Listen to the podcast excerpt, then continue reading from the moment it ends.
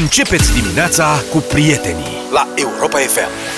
7 și 20 de minute, o nouă săptămână cu deșteptarea la Europa FM. Lucrurile se schimbă în România cu o viteză de neimaginat. Adică, iată, până și schimbarea a ajuns și la poșta română. Mm. Ceea ce nu credeam că se va întâmpla vreodată toți conservatorii din țara asta În ce sens? Le-au băgat calculatoare? Aveam și, ștampirele. aveam și noi o instituție tradițională, care de când s-a înființat era la fel. O utilizează cu 386? calculatoare. Eu cred că jumătate din ascultătorii noștri habar n-au ce înseamnă 386. Eu am prins și 286, să știi. N-am vrut să zic 286, în Am sensul că prins și aveau deja, ZX dar le bagă Spectrum. 386. Da. da. Pentium. Da, Pentium, mă rog. Ala, Pentium era tare de tot. Deci poșta română va vinde produse alimentare și băuturi în oficiile poștale. În sedii, Luca se bucură foarte bine. Deci, Vrei în că sfârșit, zic la câte coze am stat și aș fi ciugulit ceva. să faci o cumpărătură corectă, te duci cu lista de cumpărături și cât uh, e coada acolo, susțineți și lași o sacoșea un pic, că vreau să fac cumpărăturile. Deci o utilitate certă, îmi doresc să fie și spații de cazare, aș pune niște paturi suprapuse pe lateralele pereților acolo frumos, cât se stă la ghișeu, putem să tragem un puiuț de somnic, ne trezim, mai dăm un snuz, ia, cât mai am? Mai avem trei până la ghișeu. Gata, mai dormim nița.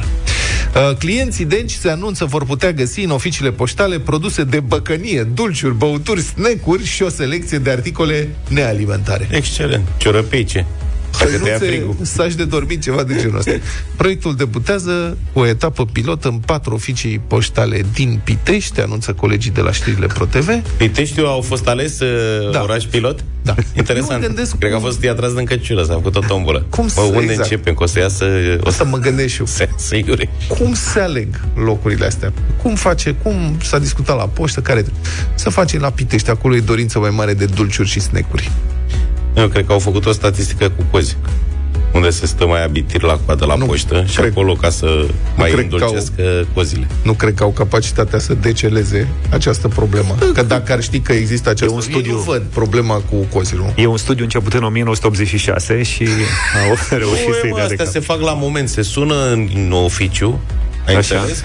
Mioara, câți ai fată în uh, oficiul ăla? Sunt vreo 15 cetățeni. Auzi? Te vezi că te trec pe listă la vă băgăm uh, automate, că până Fă acum un sunt mai exercițiu. mulți. Trimiteți și tu când pleci data viitoare în străinătate o carte poștală și vezi când îți ajunge. Dar Nu de știu. ce îi face asta? Nu e relevant. Adică asta e o răutate deja. Poate să fie, poate să nu fie.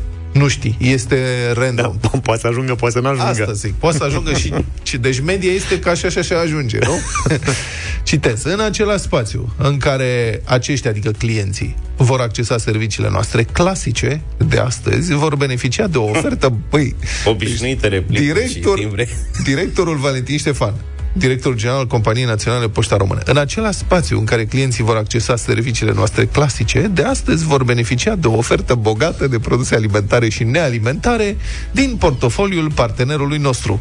Ceea ce, vă rog să fiți atenți aici, va avea un efect pozitiv pentru consumatorii care își doresc să poată rezolva lucrurile repede și ușor.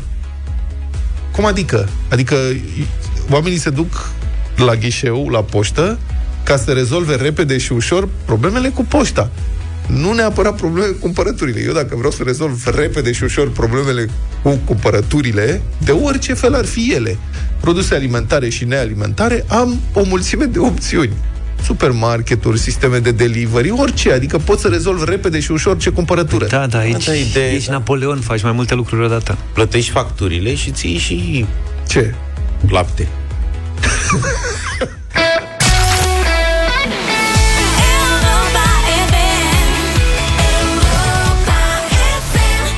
Europa FM 7 și 32 de minute Poșta, poșta asta nu ar fi bine să vândă produse specifice Se întreabă cineva după știrea pe care am difuzat-o noi mai devreme Ce produse? Am fost la poșta de pe Olteniții să trimit o scrisoare M-au trimis la Piața Sudului să cumpăr plic Aoleu, da, așa este. Așa e. Și mie mi s-a întâmplat, dar nu cu plic.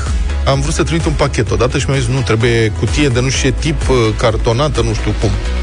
Bine, Și și n-aveau dați și acolo. mie o cutie. Noi n-avem. De unde e o cutie? Nu știu. Deci îți cer un anumit tip de cutie, nu știu, dar treaba ta de unde faci jos de ea. Da, da, da, da, da. La Olteniții n-aveau decât banane, știi? Mă, de ce nu vând chiar așa? De ce nu vând plicuri? Că e simplu, nici nu, au, nu e spațiu mare de depozitare pentru plicuri. Cutiile astea, ele vin... Locul de plicuri e blocat de banane, lapte, iaurt Da. Și alte produse de genul ăsta, mă gândesc. Ascultați știrile din trafic la Europa FM, oferite de rețeaua de centru de parbrize Pilkington. Programează-te pe parbrize.ro și ai acoperire națională. La Pilkington ai deschiderea dosarului casco și înlocuirea parbrizului în aceeași locație. La această oră pe autostrada A2 București-Constanța între kilometri 105 și 212 se circulă în condiții de ceață, ce determină scăderea vizibilității sub 200 de metri, iar pe locuri sub 100 de metri. De asemenea, este semnalată ceață pe mai multe drumuri uh, din județele Constanța și Tulcea, vizibilitatea fiind redusă sub 200 de metri. Pe de altă parte, autostrada A2 va fi închisă pe sensul spre Constanța, începând de astăzi, timp de 4 nopți, astfel de la 10 seara până la 5 dimineața, circulația pe sensul București-Constanța va fi închisă pentru efectuarea unor lucrări la pasajul care traversează șoseaua în zona kilometrului 13. În această perioadă, circulația va fi deviată astfel, mașinile mai mari de 7 tone și jumătate trebuie să meargă prin Fundulea, pe DN3 și apoi pe centura București, iar mașinile mici vor fi trimise prin Brănești sau Cernica, apoi pe DN3 și centura capitalei.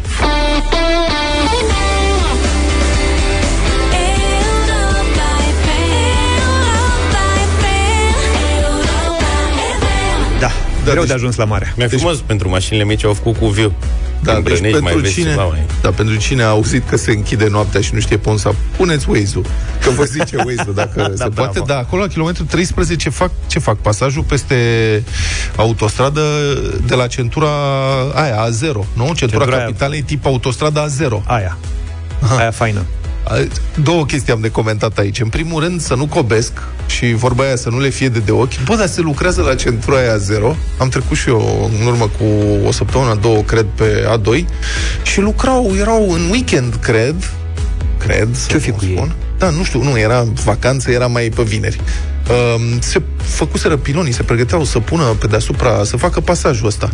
Iar în partea asta lantă, încolo înspre Ploiești, la Balotești pe dreapta. Deci cum te duci din Otopeni spre Ploiești, când ajungi acolo înainte de Balotești, pe partea dreaptă, șantier, toată iarna, basculante, nebunie, se face, se vede drumul deja. Mhm. Acum, de o săptămână nu mai e nimeni. Nimeni, nimeni, nimeni, nimeni. Poate au Sper că- terminat. Sper Vezi că și-au sunt avânt niște sau ceva. experiențe de genul ăsta care ar trebui să spună ceva, mm. cum ar fi, de exemplu, pasajul de la doamna Chica, despre care doamna Firea a zis că o să fie gata numai puțin de un an, era ceva recurs sau ceva de genul ăsta, nu vreau să spun prostii. Certe că a început cu mare elan Și s-a oprit și la acum fel. e mo- gen monument. E oprit șantierul de luni de zile. Da. Am înțeles că nu mai sunt bani sau ceva, sau cu, Aha. s-au certat cu construct. Ceva, e un litigiu acolo. Da. Și au rămas oamenii ăia săraci cu organizarea de șantier, cu alea de luni de zile a rămas la... Poate o așteaptă pe doamna Firea înapoi. mai știi, cred că are toate șansele să revină. Uh, Pe de altă parte, din câte, din câte știu, uh, marea majoritate a cazurilor când se oprește un astfel de șantier mare de infrastructură e pentru că nu plătește statul.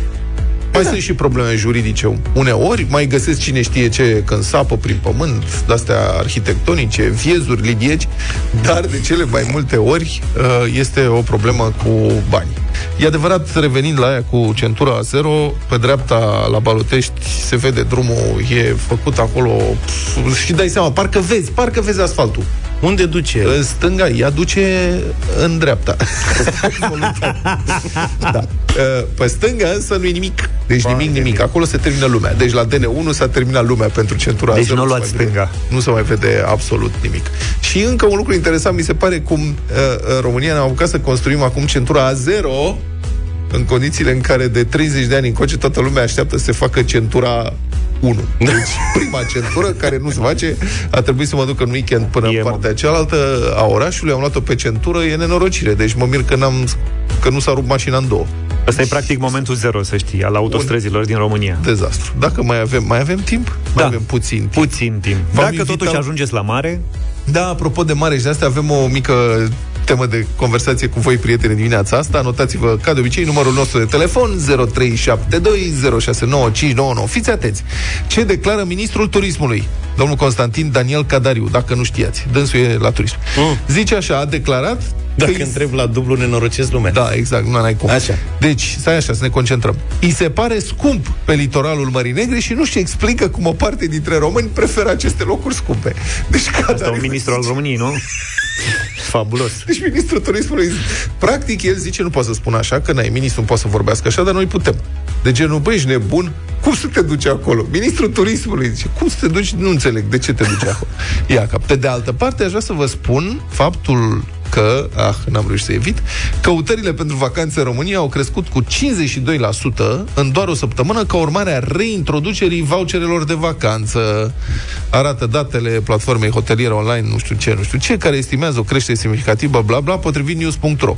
Deci brusc toată lumea vrea să plece în vacanță și acum așa e. Deci sunt unele locuri în România teribil de scumpe. Știm cu toții despre care vorbim. Mamaia, Mamaia, partea aia cu clubăreală cu nu știu ce, Poiana Brașov, să fim da. Da. serioși, foarte scump. Toată lumea știe că este scump, noi nu ne permite să mergem acolo. Toată lumea pare de acord de asemenea că nu merită. Dar mereu e super aglomerație în locurile astea. Deci se vând vacanțe în Mamaia și în Poiana Brașov cu luni de zile înainte și după aia toată lumea dă, băi, mii de euro, o cameră la Poiană în Pentru că sunt oameni care nimeresc acolo greșit. dar de ce credeți că se întâmplă asta? Adică asta e întrebarea pentru voi. De ce se înghesuie românii, unii români, nu toată lumea, în aceste lucruri care sunt îngrozitor de scumpe, unde, să fim sinceri, serviciile nici măcar nu sunt cele mai bune și nu preferă mai mult să se ducă în locuri mai puțin explorate din țara asta. 0372 069599 Așteptăm telefoanele voastre, vrem să vă, vă ascultăm și mesaj audio pe WhatsApp 0728 3 de 1 3 de 2. În condițiile în care până și ministrul turismului zice, domne, nici eu nu înțeleg ce se Stai puțin, că la Mamaia pot să înțeleg cumva, ăla e un turism nișat așa, acolo de clubăreală, Dar și la Brașov. dezmăci și așa mai departe.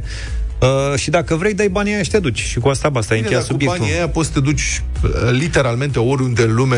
Dar în nu găsești condiții- același lucru. Nu neapărat. Plus că e Ce bine. anume? Ce anume nu găsești? Nebunie, bă, cluburi cum Vezi sunt că- la Mamaia și așa mai departe. Da, Plus mă, că că nici nu găsești la atmosfera cluburi din și Mamaia distrac- nicăieri în lume. Cluburi și distracție ca în Mamaia mai sunt în două, trei locuri în toată Europa asta. Fugi, mă, de aici, nu există Vara. așa ceva. Du-te în Mykonos, poftim. Pe asta spun, Numai Mykonos asta e este. numărul unu. Da, du-te în Ibiza. Da, e mai Poftim, simplu să e alt ajungi. gen. E mai Nu e simplu să același ajungi lucru. la Mamaia, chiar și deviat pe Nu mi se autostradă. pare. Mi se pare mai complicat de ajuns la mama. Hai că vorbim și cu cei care Chiar- ne vor suna 0372069599. Sunați-ne și dezbateți cu noi pe subiectul ăsta.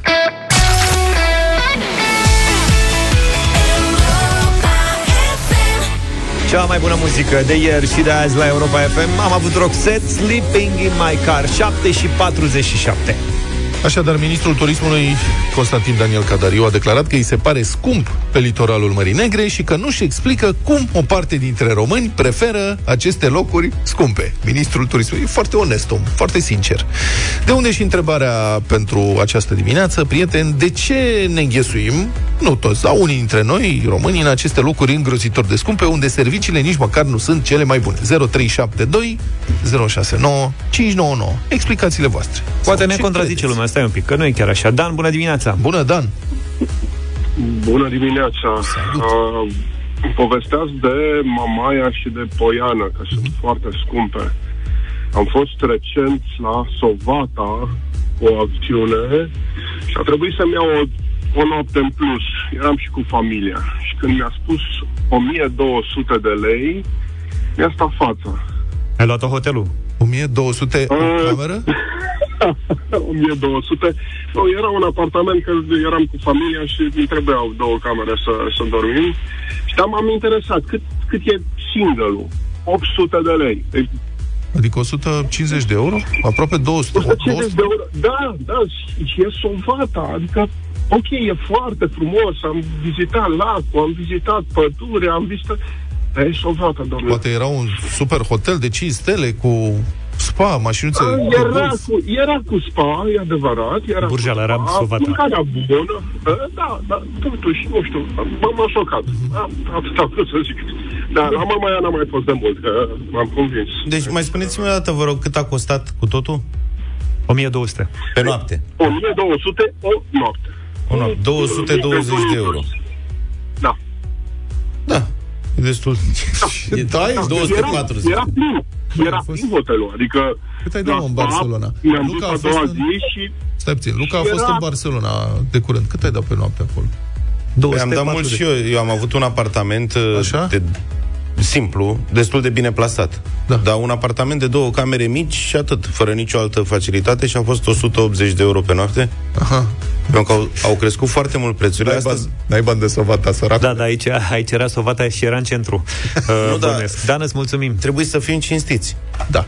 Să nu comparăm mere cu pere. Avem și noi două stațiuni de lux în țara asta, Poiana Nu, auzi, mă, Brașov că și vorbim de Mamaia. Nu, Sovata, nu, nu, ești stai un bine. pic. Păi stai un Tot nu, stai. respectul, da.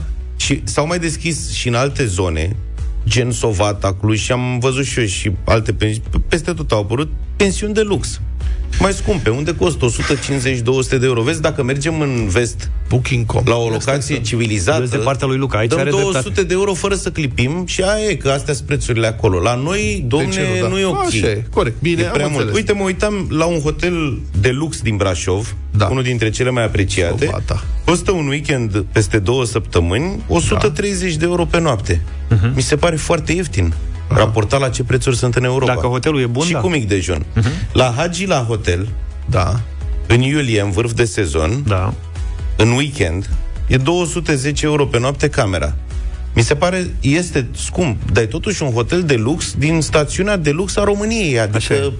Și e și bine poziționat. da. Să știi că E pe plajă, pare rău, direct. la Sovata am verificat, începe, uite, fab, fabul, pensiunea, nu știu cum, mă rog, nu Beatrice, mă rog, asta Așa. e. Superb, nota 9, 30 de euro pe noapte camera. de asta spun. 30, 40, dar au și cu 177. Au și cu iată cum a fost ascultătorul nostru cu 200 și ceva Da. de euro pe noapte.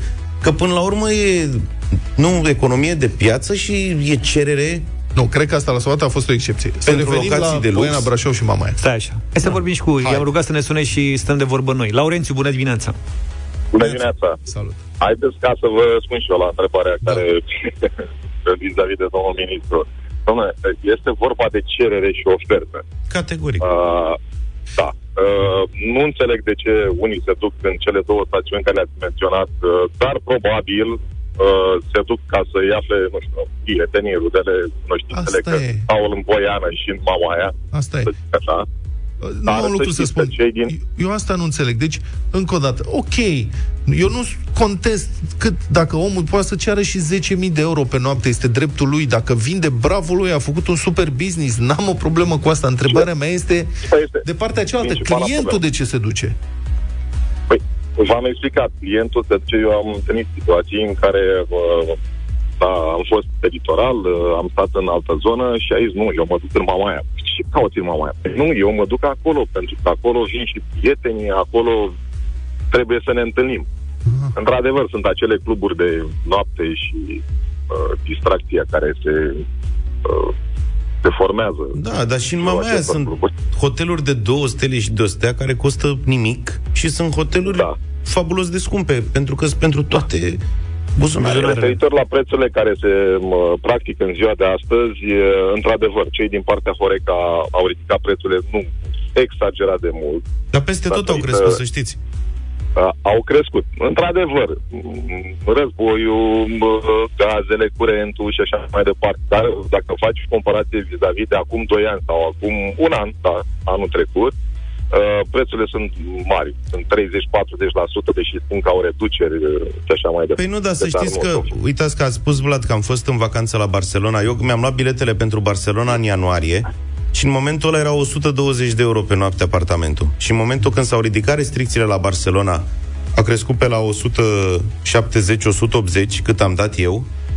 Și cu o săptămână, două înainte să plec, m-am uitat de curiozitate și era vreo 230 de euro pe un apartament. Deci prețurile aproape că s-au dublat din ianuarie până acum, într-un oraș cum e Barcelona, care este super turistic și e uh, o, o locație foarte aglomerată.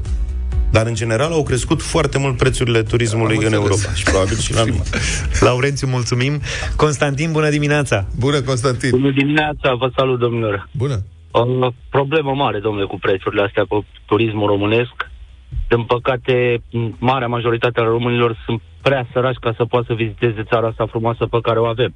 Mm, da, da, uite, se dau vouchere de vacanță la bugetari. Se dau, dar se dau pentru cei care lucrează la stat, Da. la privat. La privat adică... se dau bani la dublu sau nimic. corect. Da, corect. corect în jumătate corect. de oră. Uh, corect.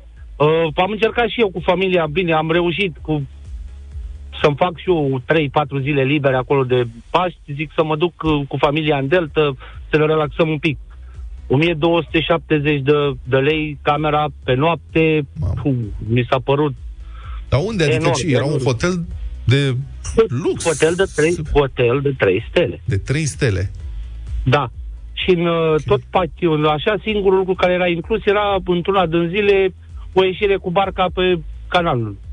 Pe Barca era Dunăre. șmecheria. Da. da. Nu, deci mi se pare, și referitor la Mamaia și Predeal, se duc acolo pentru că degeaba eu mă duc în Dubai, unde e mult mai scump, deci dacă mă duc în Dubai, uh, și prietenii mei se duc în Mamaia, am zic, săracule, tu te duci în Dubai, nu merge nu la Mamaia. Nu e cel mai bun exemplu, că e plin de români în Dubai acum, da, ca să facă fix aceleași poze. Îți mulțumim, Constantin, mai avem câteva secunde să vorbim și cu Mircea. Bună dimineața! Bună! Neața! Mircea? Alo! Salut! Te ascultăm! Scurt, te rog. Vă aud.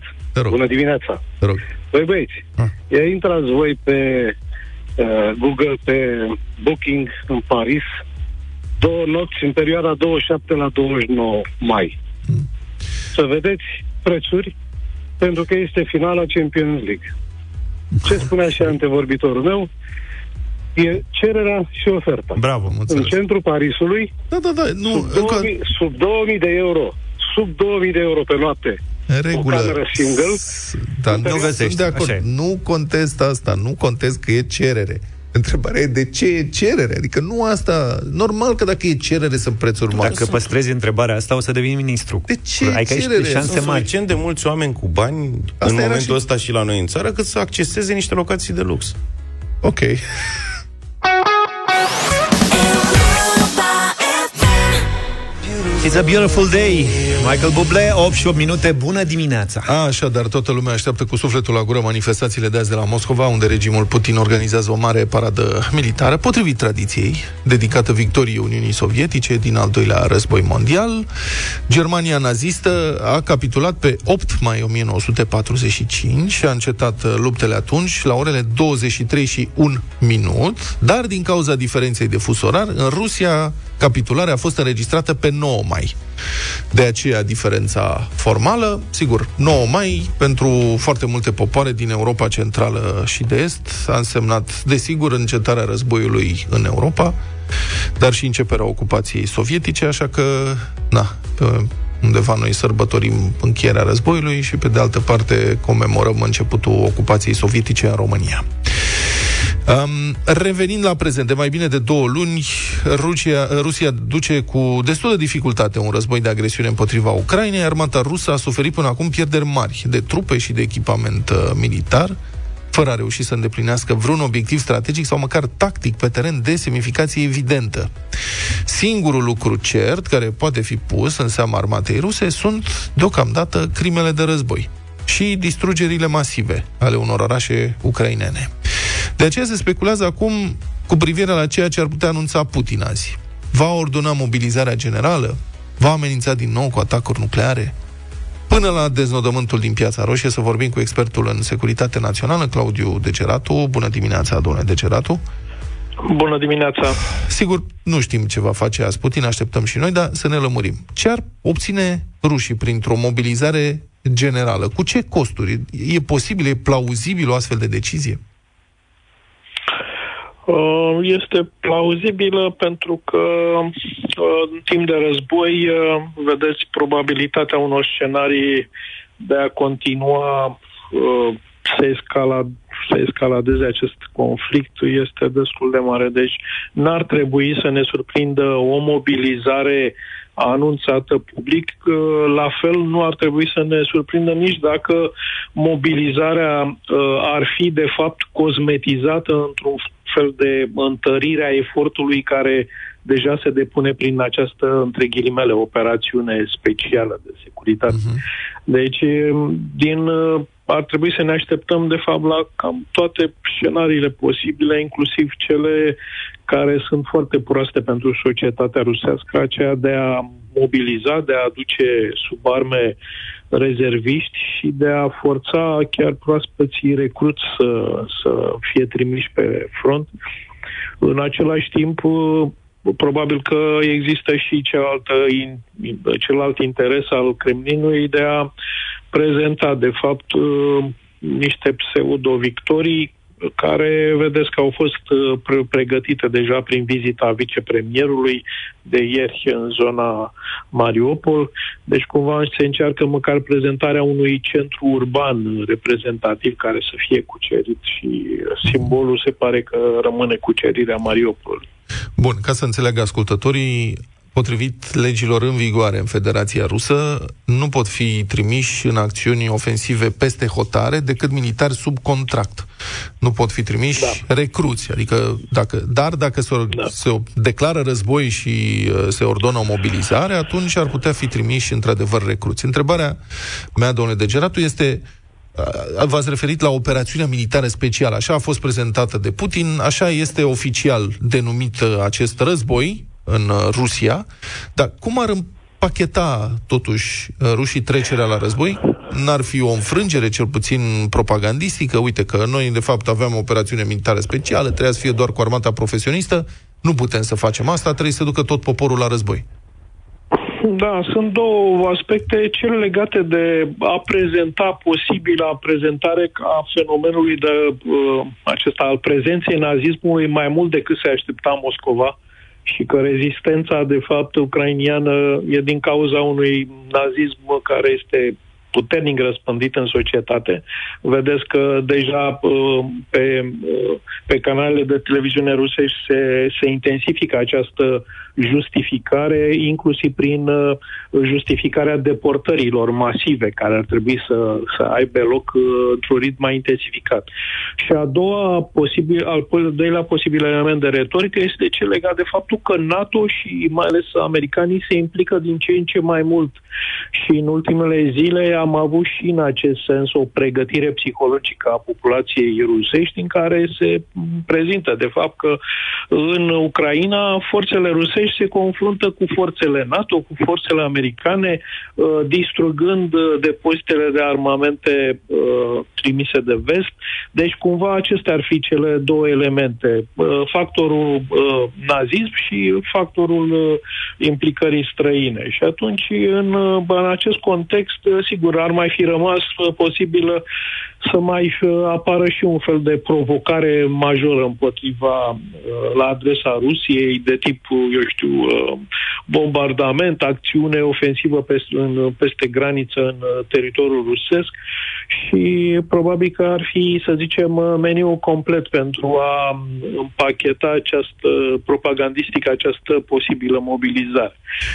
Din păcate, pentru, pentru sau mă rog, din din păcate, într-adevăr, pentru armata rusă, probabil că va veni la pachet și cu o restructurare a co- comenzii, a structurii de comenzi, pentru că uh, apar din ce în ce mai multe, să zicem, uh, informații că uh, Putin ar vrea să mai, uh, să mai epureze din generalii care nu s-au remarcat prin uh, succese deosebite pe teren și inclusiv Gerasimov se pare că are poziția din ce în ce mai slăbită. Mm. Claudiu Degeratu, vedeți vreo posibilitate de încheiere a acestui război în perioada următoare? În perioada următoare, însemnând uh, de ordinul săptămânilor și lunilor, nu.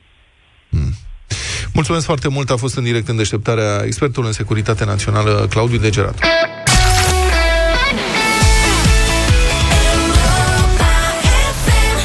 Și 20 de minute se termină astăzi. Se termină repede astăzi bătălia hiturilor. Bătălia hiturilor astăzi. Ia, ce propuneți? Se repede. Pentru că este luni, care va să zic că început de săptămână pentru cei mai mulți dintre noi. Uh-huh. Majoritatea, practic. Tema stabilită de mine este melodii cu care să începem săptămâna bine. Și ca atare, propunerea mea vine din Marea Britanie, este formația vocal-instrumentală rock Regina, cu solistul Freddie Mercury, și uh, piesa tip uh, rock, Nu mă opri acum.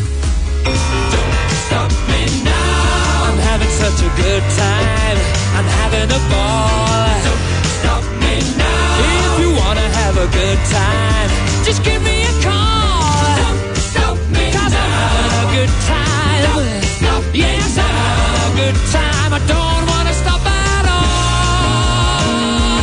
Asta vă ziceam că se termină repede astăzi. Dacă totuși nu votați Queen doar pentru că e Queen, pur și simplu, eu m-am gândit la formația vocală instrumentală a cantautorilor George și cum îl cheamă pe celălalt, uh, Andrew. Cine mai știe? George și Andrew. George și Andrei. Wham se numeau la vremea respectivă și dacă tot ai tradus piesa, trezește-mă înainte să pleci, pleci. Bravo! Wake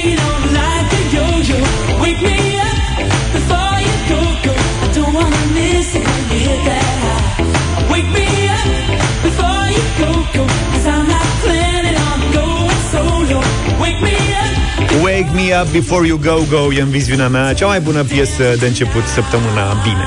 Cu tot respectul pentru Freddie Mercury și George Michael, Dumnezeu să ierte, nu cred că ai cum să începi săptămâna mai bine decât cu zdop și zdub și bună dimineața.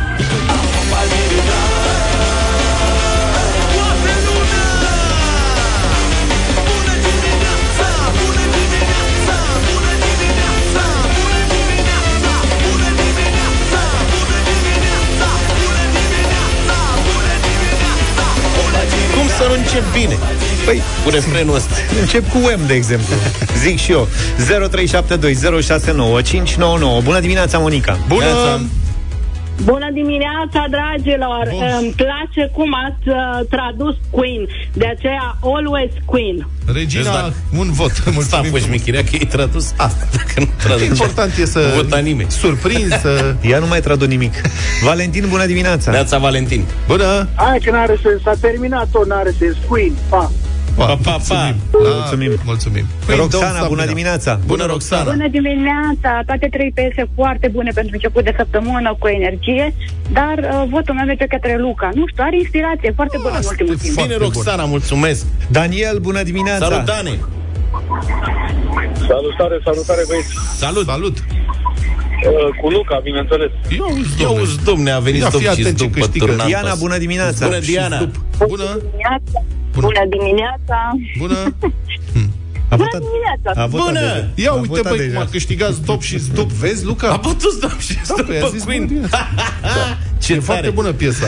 Este, este, de Dar dimineață. trebuie să urmăriți știe- pe băieți la Eurovision zilele acestea. S-a încadrat în temă foarte bine în piesă. Da? Hai, să, hai să o ascultăm.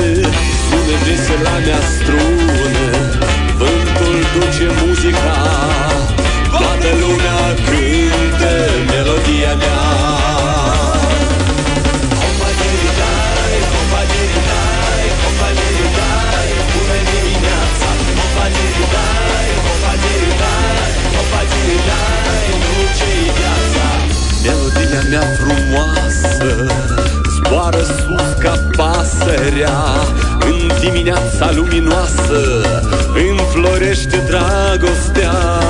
Cânte pasărea măiastră Murmură izvorul lin Tot pământul se trezește din zilin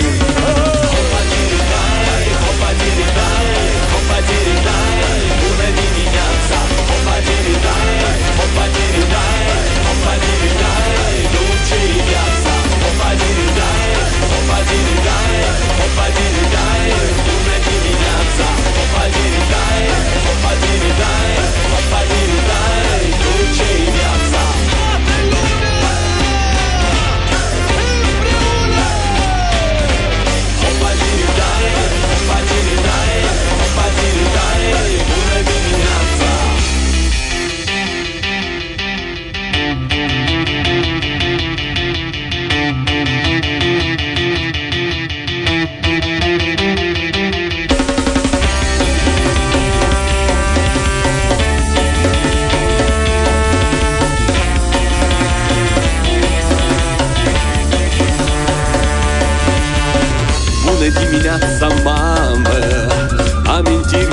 Copilărie.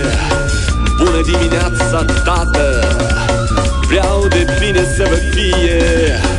Bună dimineața, lume Vă salut căci vă iubesc. Bună dimineața, viață Să trăiesc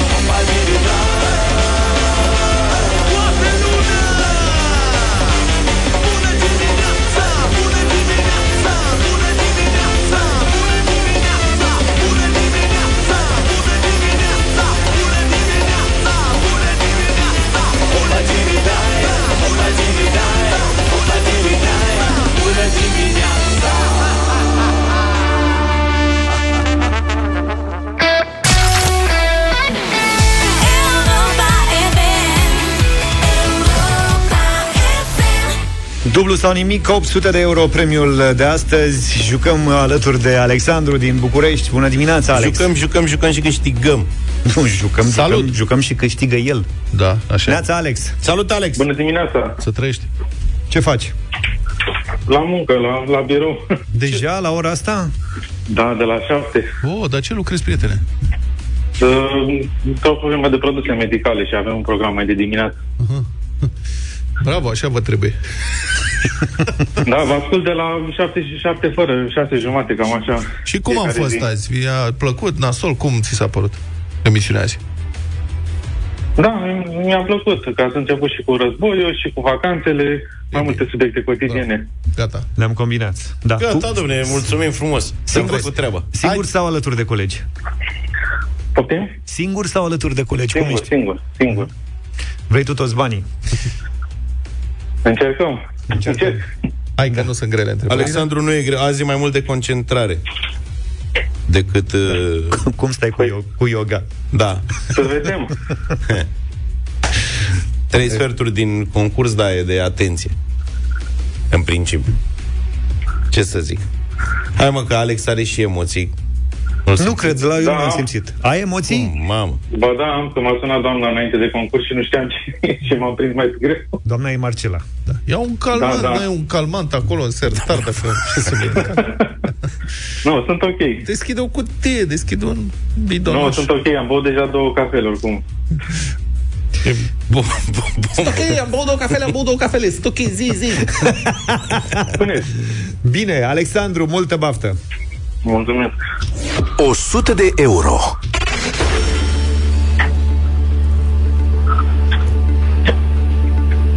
Alexandru, pentru prima sută de euro de astăzi trebuie să ne spui cărei țări îi aparține insula Corfu.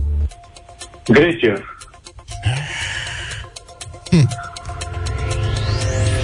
Păi așa întrebare, Luca. Nu ești român dacă nu știi întrebarea asta. Vom. Excelent. Prima sută de euro a venit. Mulțumesc. Eu, eu nu cred. Eu cred că în Grecia se duc mai ales. E mai aproape mai de Turcia, e mai... Da, e de mai fapt ales- un pic tricky, e un pic tricky, pentru că e lângă și Albania și Macedonia pe acolo. Trebuie să știi un pic și de geografie. Uh, Uh, Albania e la Adriatică. Mă rog, Corfu, asta e aia dinspre Turcia, din câte știu. Nu? da. Să... Aia nu e Rodos? Rodos e lângă Turcia. Bravo, Corfu mulțumesc. e asta din Adriatică, de care... Da, deci mulți români din Sud se duc în Grecia, ei nu prea știu unde, Da. dar ei se duc în Grecia și țin minte Da, de e numire. fix în partea cealaltă. Dar să știi, Alex, că ai zis bine, asta e aia de lângă Albania și Macedonia. Da, da. așa știu, e. Știu. Albania e la Adriatică. Eu am, tot fost în, am mai fost prin Parga pe țărm pe acolo și de-aia nu mă puneam pe lângă Confundam cu Rodos. Băi, eu ce sunt are? ca tot românul, mă duc în Grecia, dar nu știu unde. Păi iată. Dar Vurvuru știi unde e? Vorfurul e aici, la Halkidiki. Bravo. Bine. Bine. Astea aproape de noi nu ne pun în dificultate. Alexandru, ai 100 de Da. euro, îi poți dubla. Mulțumesc. Îi dublezi? Băi, da. dreptate, băi, lângă Albania. E în partea cealaltă, da, din, dincolo de Grecia. Am Cum vii Da, dinspre m-am Turcia. uitat, de, m-am uitat de trasee pe acolo pentru Lefkada, pentru Preveza, Ai văzut. Parga. Trebuia să întreb de Rodos. Rodo, Rodos e într-adevăr, e aproape lipită de Turcia. Hai Da. că sunteți confuzi. Continuați, vă rog, uh, acest concurs. Gata, domne. Alex, 200 de euro. 200 Da, da. de euro. pe cine n-a început cronometru, Alex, fii atent, că noi nu suntem. Pentru 200 de euro trebuie să ne spui în ce țară s-a născut actorul Jean-Claude Van Damme. În Belgia.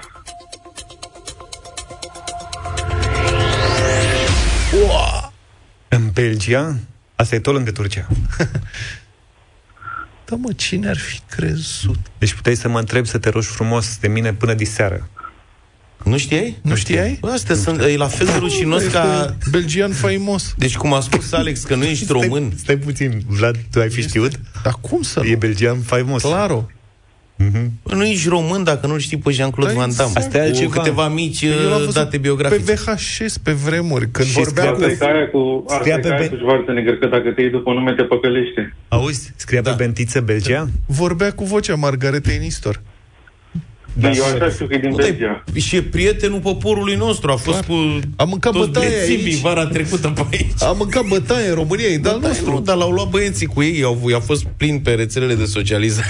S-a Adevărul dus că tot belgianul ia Jean-Claude cu bătaie în toată România. lumea. Bravo. E belgian, Alexandru, bravo! Mulțumesc.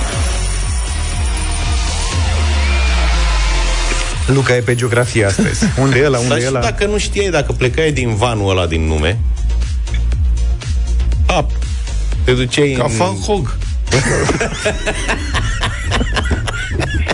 Van Morrison, ce, nu e belgian? Întrebarea e, de fapt, de unde e Gogu? Da. E ori olandez, ori belgian, ori american. Ia zi, Gogule, tu de unde ești? Belgian, Păi, nu ai? Olandez, șeful. Uh, Alexandru, nu ne băga în seamă. Da. Așa suntem Ia noi. zi, Alex, mergem la 400? Da, mergem, mergem. foarte bine.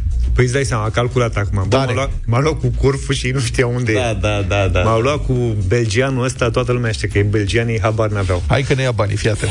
400 de euro. Alexandru, să te concentrezi, că asta e o întrebare care le-a pus mari probleme colegilor mei, Vlad și George. Am vrut să-l batem. Dacă sunt- treci de asta, mergi până la capăt. Sunt convins că ție nu o să spună. Alexandru, câte puluri de aceeași culoare există într-un joc de table? Câte piese sau cum adică? Nu, Nu știu. cred. Ce- 16. Câte puluri de aceeași culoare există într-un joc de table? Practic, dacă sunt două culori și jumătate din toate piesele. Da. Nu știu, 16, asta nu știu. Da. Colegii au avut dreptate. Au zis, domnule, e foarte greu să numeri piesele de table. Eu am zis că ai 5 în casă, 2 la adversar, 7, 3 lângă 5 dincolo, Înțelegeți? 8, 15. Deci acum chiar îl batem. 15 sunt Alexandru. A, Dar tu aproape. joci table? Nu, Nu. Joacă, joacă șah, vezi că aici. ălea, ălea 16 de aceeași culoare. Aici e problema. Diferență de 1. Da. Vezi, de-aia trebuie să jucăm și table, nu numai așa. Că până la urmă...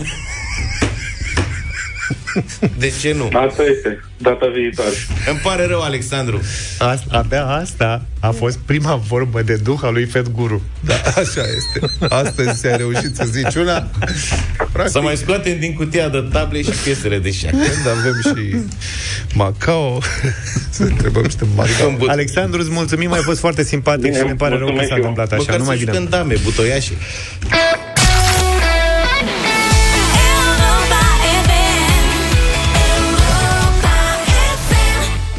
Nu mai există după aia Smiley 8 și 52 de minute. Da, am aflat, am aflat la ce oră începe parada în Piața Roșie, la ora 10, ora României și ora lor. E aceeași oră? Da. Da. Și ne întreba, ne întreba la cât se termină, dacă, dacă, au, dacă mai au echipament să țină două ore sau o se termină mai repede. Mă rog, revenind la noi, Primăria Capitalei vrea să obțină un milion de lei pe zi din parcările publice.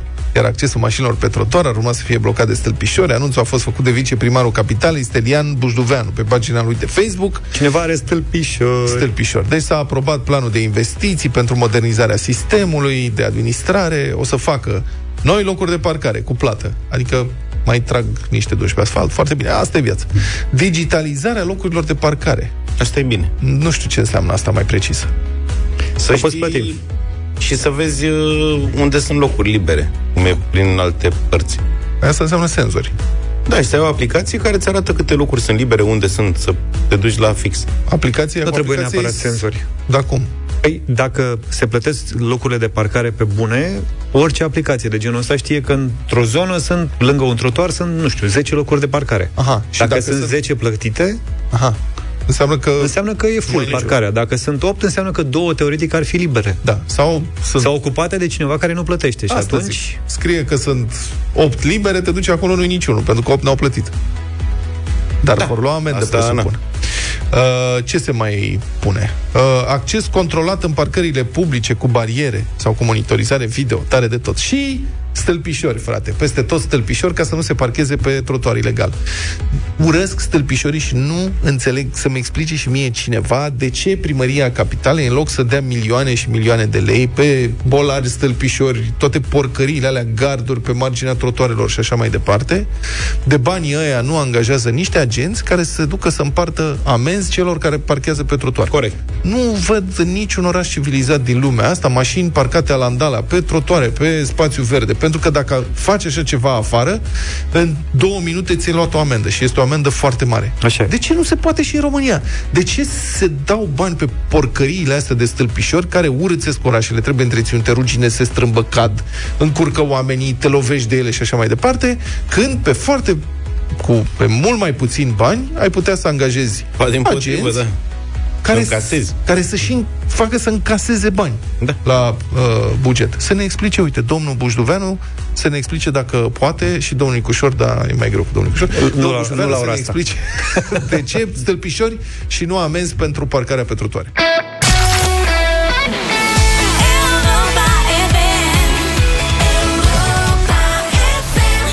Ne bucurăm și astăzi de cea mai bună muzică de ieri și de azi la Europa FM. Who Knew de la Pink.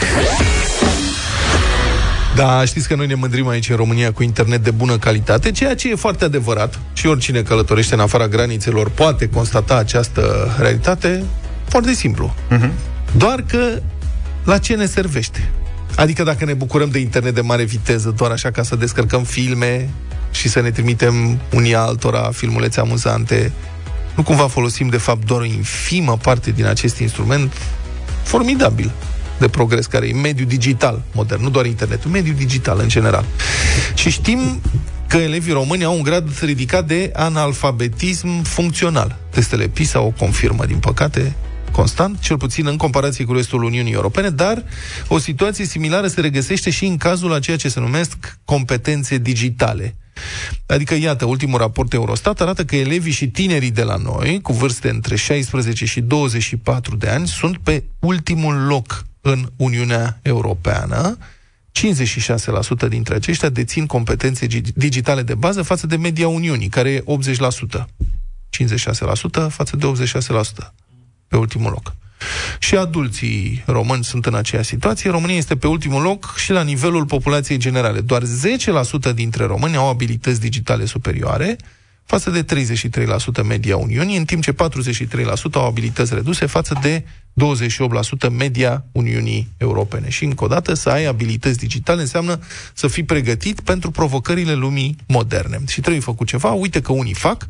Anul trecut, după mai bine de 10 luni de dezvoltare, Brio și WePath Foundation au lansat primul instrument de diagnosticare și evaluare a literației digitale în rândul elevilor din România. Literație digitală, adică alfabetizare digitală, cam asta înseamnă.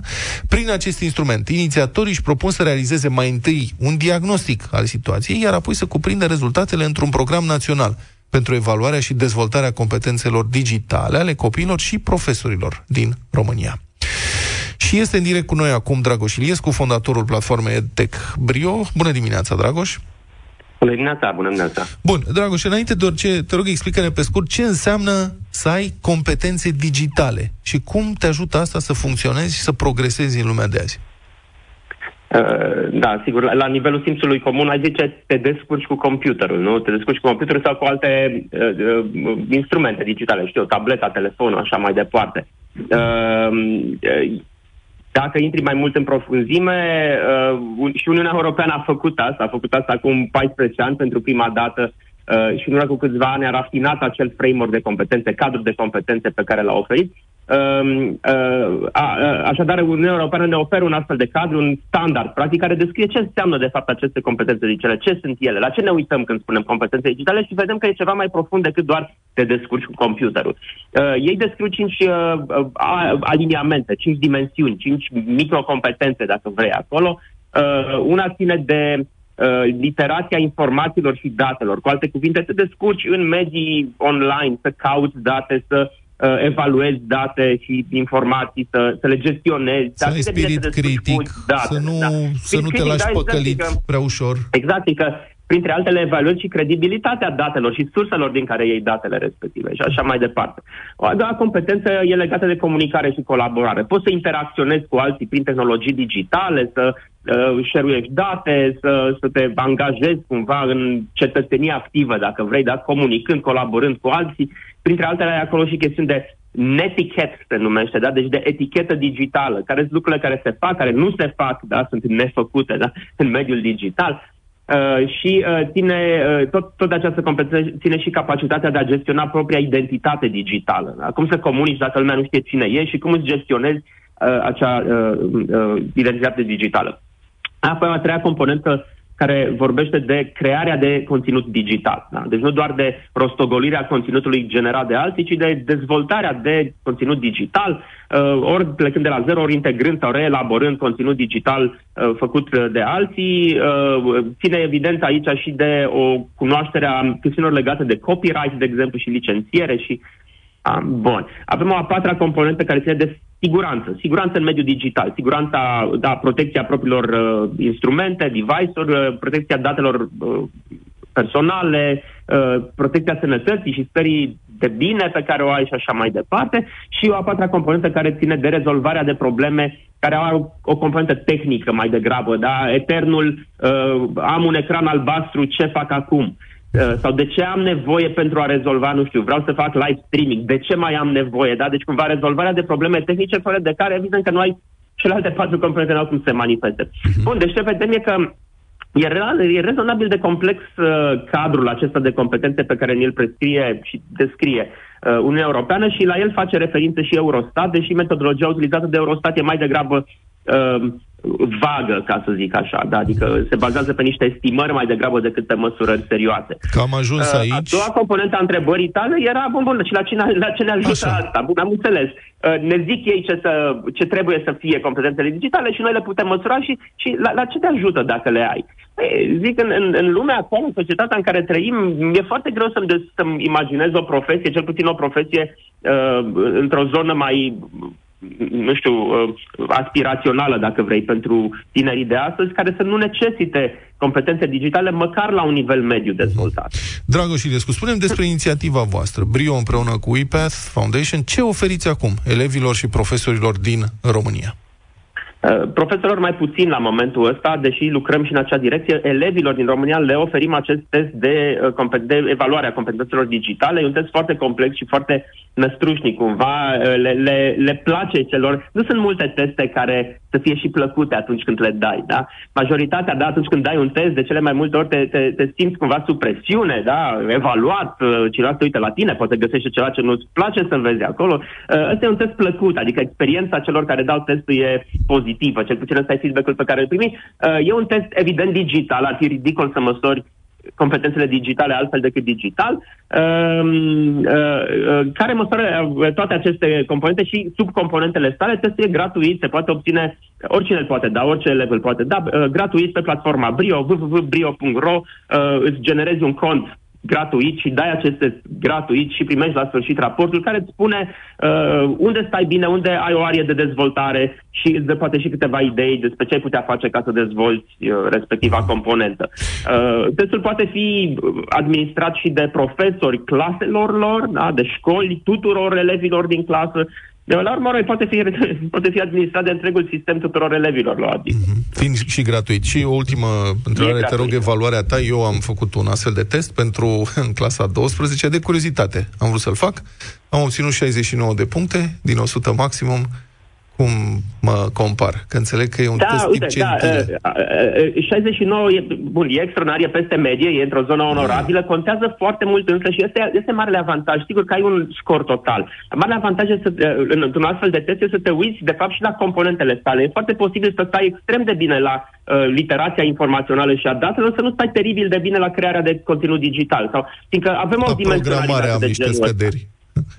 Scăderi. Uh, Poftim? La programare am niște Uite, scăderi. vezi programare și da, e, e o zonă în care dacă vrei să-ți dezvolți literația digitală, trebuie să acționezi în continuare, dar orice peste 40-50 de puncte e într-o zonă de ești funcțional. Da? Și mai departe, sigur că și în, în funcționalitate există grade de uh, comparație, da? mai funcțional decât mai puțin funcțional, da? sau funcțional în chestiuni cu complexitate mai mare uh, și de aia avem gradații mai departe, înțeles. adică punctajul merge până la 100. Mulțumesc foarte mult. A fost uh, în direct cu noi Dragoș Iliescu, fondatorul platformei EdTech Brio.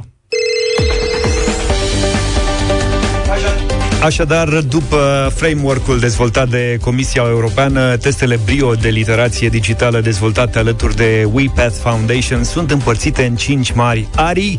Astăzi vorbim despre una dintre ele, iar dacă ne suni acum la 0372069599 și știi răspunsul la întrebarea cu care o să te testăm, poți câștiga nici mai mult, nici mai puțin decât o tabletă. Una dintre ariile de testare cuprinse în testele de literație digitală este comunicarea și colaborarea. Acest domeniu de testare se referă la toate situațiile în care socializarea e transpusă în mediul digital, cum ar fi rezolvarea comună de sarcini, implicarea în comunitate, comunicarea cu cei apropiați sau cât de bine ne gestionăm identitatea personală în online. Și avem o întrebare, hai să vedem cu cine stăm de vorbă la această oră. Ne-a sunat Laura, bună dimineața! Bună, Laura! Bună dimineața! Bine ai venit alături de noi. Avem o întrebare simplă pentru tine. Ne dai răspunsul din tableta, da? Da. Spune două aplicații pe care poți să ai conversații de grup cu mai mult de 5 persoane. Conversații de grup cu mai mult de persoane. Două aplicații. Da. Dual WhatsApp WhatsApp, ok. Și o alta? și, și Telegram. Și Telegram. Dar de ce le spui așa? Mă faci să-mi aduc aminte cum eram în fața clasei când mă scoteau la tablă. La fel și opteam un pic. nu erai sigură pe tine, nu? Pentru care întârziere. Puțin, puțin uh, emoții. Da, puteai să spui, uite, și Puțin, Facebook câteva- Messenger. Pentru că te ajută să faci practic același lucru. Felicitări să știi că ai câștigat o tabletă care să te ajute să-ți dezvolți competențele digitale. Mulțumesc! Felicitări, Laura! Cel mai bine ar fi să vă testați și voi competențele de literație digitală pe brio.ro. Testele sunt gratuite și extrem de folositoare, iar noi revenim mâine cu un alt premiu pentru acela dintre voi care ne va convinge că știe ce face în digital și online.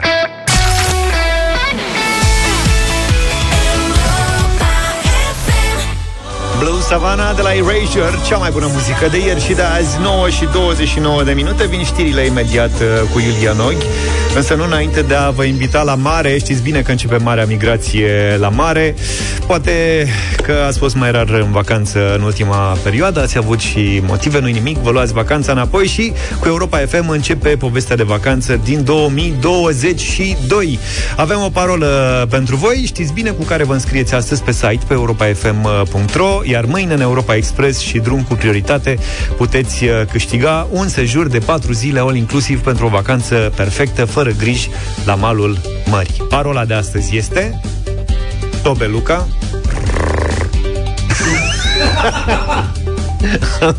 Am zis tobe, nu mărit. Băgat uh, tobelele rapid. Deci, reluăm. Parola de astăzi este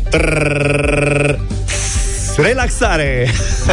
Am avut și cinel. Cât de cu ocazia tare. Asta. Relaxare este parola de astăzi. Haideți pe site pe europa.fm.ro, intrați acum, vă înscrieți și cine știe, poate câștigați uh, concursul Marea Migrație Europa FM. Cea mai bună muzică franțuzească de ieri și de azi. ok. Se spune că există un Dumnezeu al bețivilor. Ați auzit de vorba asta? Păi, da, Am mai auzit. Nu știu. Unul al bețivilor și unul al copiilor. Asta da. două categorii au Dumnezei mă rog. separați. Ce să zic? Da, nu știm. Dar dacă o fi, adică dacă există Dumnezeu bețivilor, cred că e unul care se dă în vânt după povești și comedii. N-are cum altfel. Deci, polițiștii dintr-o anumită parte a țării au făcut o listă cu cele mai caragioase întâmplări, explicații, justificări ale unor persoane matrafoxate, Ce tare. implica, implicate în diverse belele rutiere și sunt, e o listă interminabilă. Deci avem cazuri de șoferi piliți care au zis că ei sunt bolnăviori și beau bitter terapeutic. Dar nu știam care are alcool în el bitterul, domn șef. Serios? Nu există bitter de la terapeutic? Erau niște reclame prin anii Bitterul 90. suedez, Suedez, Așa, care frate, trăia ăla, eu. Suedezul. Este medie. Ăla e un bitter obișnuit, nu? Ce e ăla? E da, suedez. Obișnuit Atacă e suedez. suedez. Nu, serios, adică e ca orice alt bitter pe care le iei de la cârciumă, nu de la bar sau Da, are dar, ceva special. dar nu există bitter fără alcool. Așa, bun. Deci, asta, odată. Alții au insistat că deci s-a înverzit fiola, cum ar veni, știi? Acum Da, nu da. mai e cum verzitul fiolei. Dar um, că e de la salată. Salată, am mâncat o salată de urzici, șeful o salată de alte plante, probabil de la oțet. Da, da, da. Sau de la clorofilă, dacă e convertit. Alte cazuri par din filme cu Stan și Bran. Deci, de exemplu, la începutul anului, în Piatra Neamț, un șofer pilit, cu chef, de fapt, a bușit 5 mașini. După care a sunat la 112, a anunțat că cineva i-a lovit autoturismul aflat Da. în parcare și s-a dus Vreo la 5 culcare. au lovit autoturismul. Și complet. A ieșit. Domnule, Ia șeful, uite. 5 mașini parcate Da. m-au lovit. Da, când a coborât din mașină, mașina, în mod evident, era parcată când a coborât din ea. S-a oprită, s-a uitat la ea, era boțită pe toate părțile, frate. Cineva mi-a lovit mașina când eram în ea și mi-am dat seama.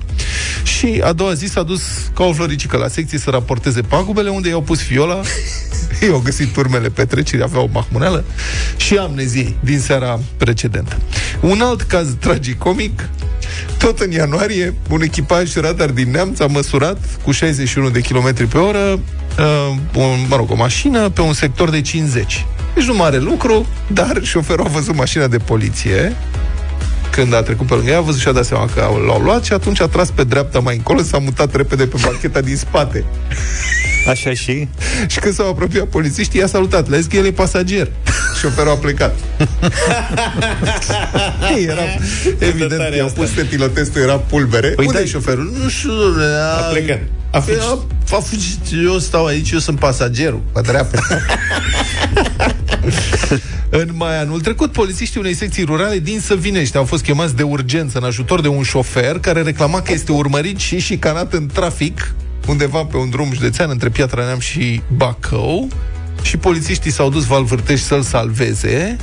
A, au interacționat cu victima, au început să intre la bănuiel când acesta le-a descris și canatorul presupun. Doamne, era zburat pe sus avea, și avea un avea, era un dragon albastru cu buline verzi și roșii, era ceva îngrozitor mai șicanat în trafic.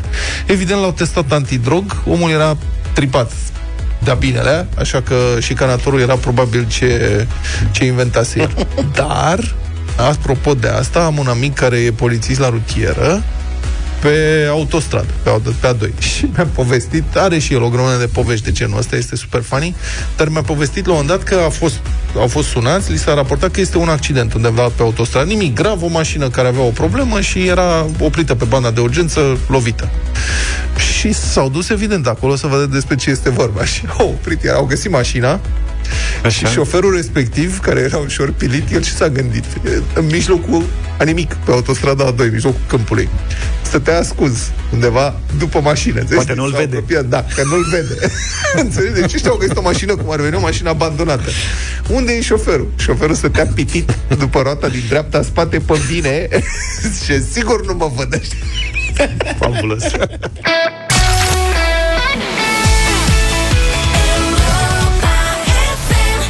9 și 48 de minute Radio Voting în deșteptarea Cu piesă lansată cu vreo 10 zile De Joe și Shift Se numește Destine 0372069599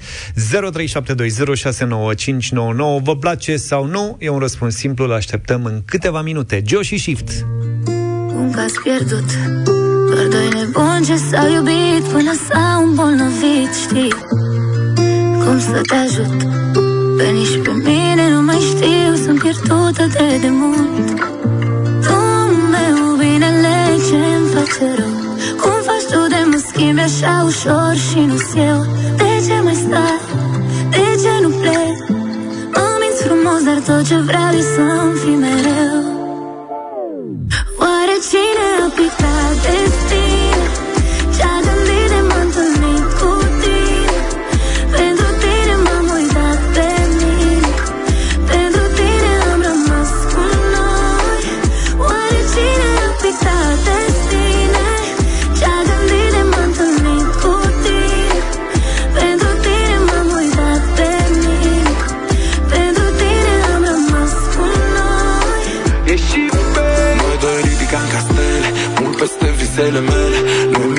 mințeam că suntem primi Ce o să ajungă până la stele? Ne pierdeam la răsărit. Ne găseam mereu apus Yin și Yang eram la fel. Acum ești mereu opus. Trandafiri plin de spini Ca ajungem la petale Multe ziduri, multe lanțuri Greu să rupem așa zale Ține-mă pe valul tău Fără tine am rău de mare. Baby știu și-mi pare rău N-am fost doar o întâmplare. Yeah! meu binele ce-mi face rău schimbi așa ușor și nu-s eu De ce mai stai? De ce nu plec? Mă minți frumos, dar tot ce vreau e să-mi fii mereu Oare cine